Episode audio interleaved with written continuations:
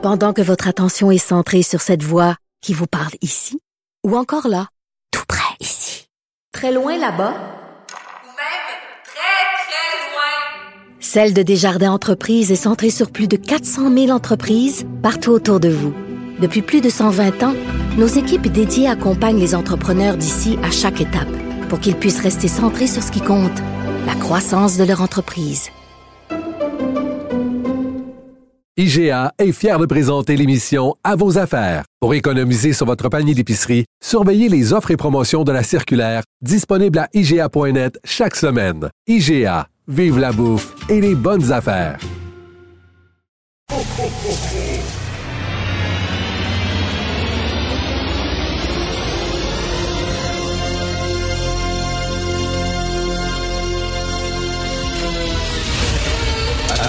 Attention, cette émission est laissée à la discrétion de l'auditeur.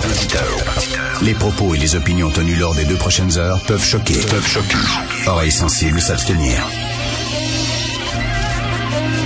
Richard Martineau. Martino. Un animateur pas comme les autres. Richard Martineau. Cube Radio. Bonjour tout le monde, bon jeudi, merci d'écouter euh, Cube. Euh, L'ami Boc Côté qui fait la page couverture du Devoir, quand même un gros texte de Stéphane Baillargeon qui est allé l'interviewer à Paris.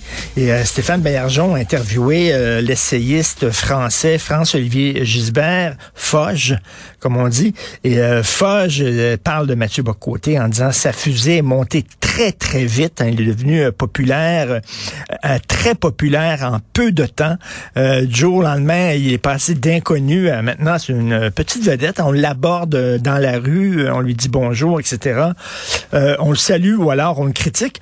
Donc un texte quand même assez assez élogieux là, en disant que euh, il est, il est- sa, carrière va très très bien, mais il y a un encadré d'une journaliste française euh, qui a séjourné euh, pendant longtemps, dit-on, au Québec. Elle euh, s'appelle Emmanuelle Walter.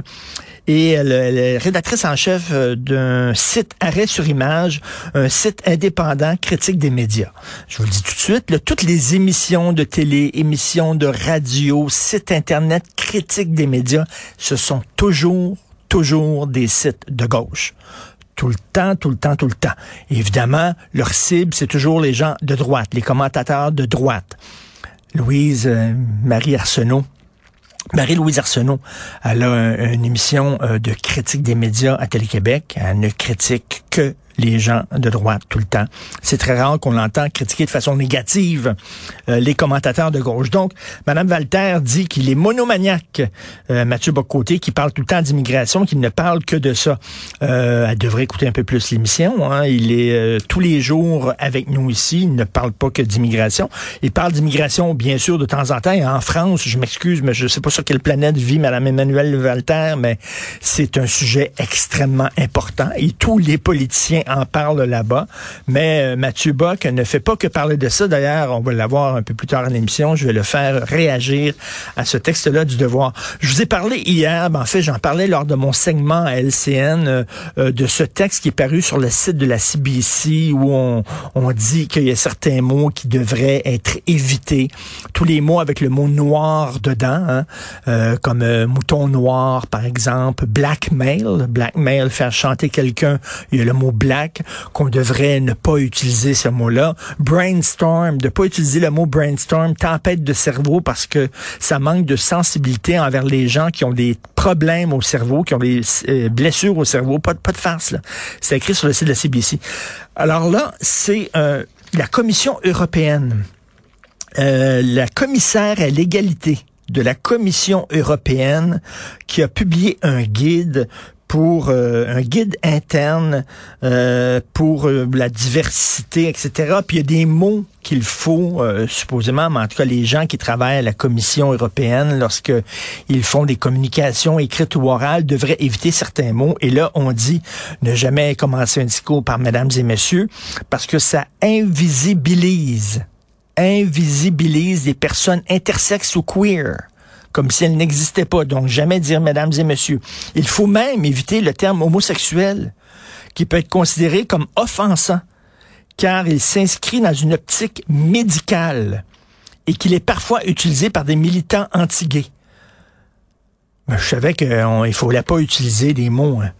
tu sais, euh, puis des mots comme ça, parce que c'était utilisé par des militants antillais, bien sûr. Mais là, homosexuel, faut pas utiliser ça parce que des antillais disent Hey, toi, mon homosexuel. Un peu bizarre, je comprends pas vraiment. Il faut jamais écrire monsieur ou madame, mais M avec un X, grand M, petit X, comme ça c'est inclusif. Il faut pas parler bien sûr des vacances de Noël, mais de la période des vacances. Il ne faut pas utiliser, ça c'est quand même capoté, il faut pas utiliser le terme citoyen. Pourquoi? Parce que c'est pas gentil envers les apatrides et les immigrants. T'as pas le droit de dire citoyen, citoyenne ou cette loi touche tous les citoyens français parce que les apatrides et les immigrants vont se rouler en boule en pleurant, en disant et moi et moi on m'a oublié. Et il faut pas utiliser euh, certains mots offensants comme coloniser. Par exemple, on va coloniser la planète Mars. Il ne faut pas faire ça parce que ça peut offenser et choquer certaines personnes.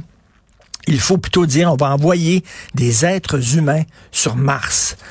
Eh, c'est vraiment là. Y en a-tu des gens offensés? Y en a-tu des gens qui ont pas de qui ont pas de peau, hein, qui sont vraiment là, qui sont offensés, choqués et bouleversés. Ça, c'était des enfants rois. Ils ont jamais été confrontés dans leur vie. Ils ont jamais été, on leur a jamais dit non. Ils ont tout le temps, ils, ont été élevés dans du papier bulle, euh, protégés euh, des méchancetés de la société. Et là, ils arrivent maintenant dans des positions. Euh, ils ont vieilli. ils sont à l'université. Ils sont maintenant dans des positions de responsabilité. Puis là, ils veulent pas qu'on offense personne. Donc, le droit d'utiliser le mot homosexuel. Je savais pas que c'était offensant de dire de quelqu'un, c'est un homosexuel. Oui, ça a l'air, faut pas dire ça. Incroyable. Quelle merveilleuse époque dans laquelle on vit.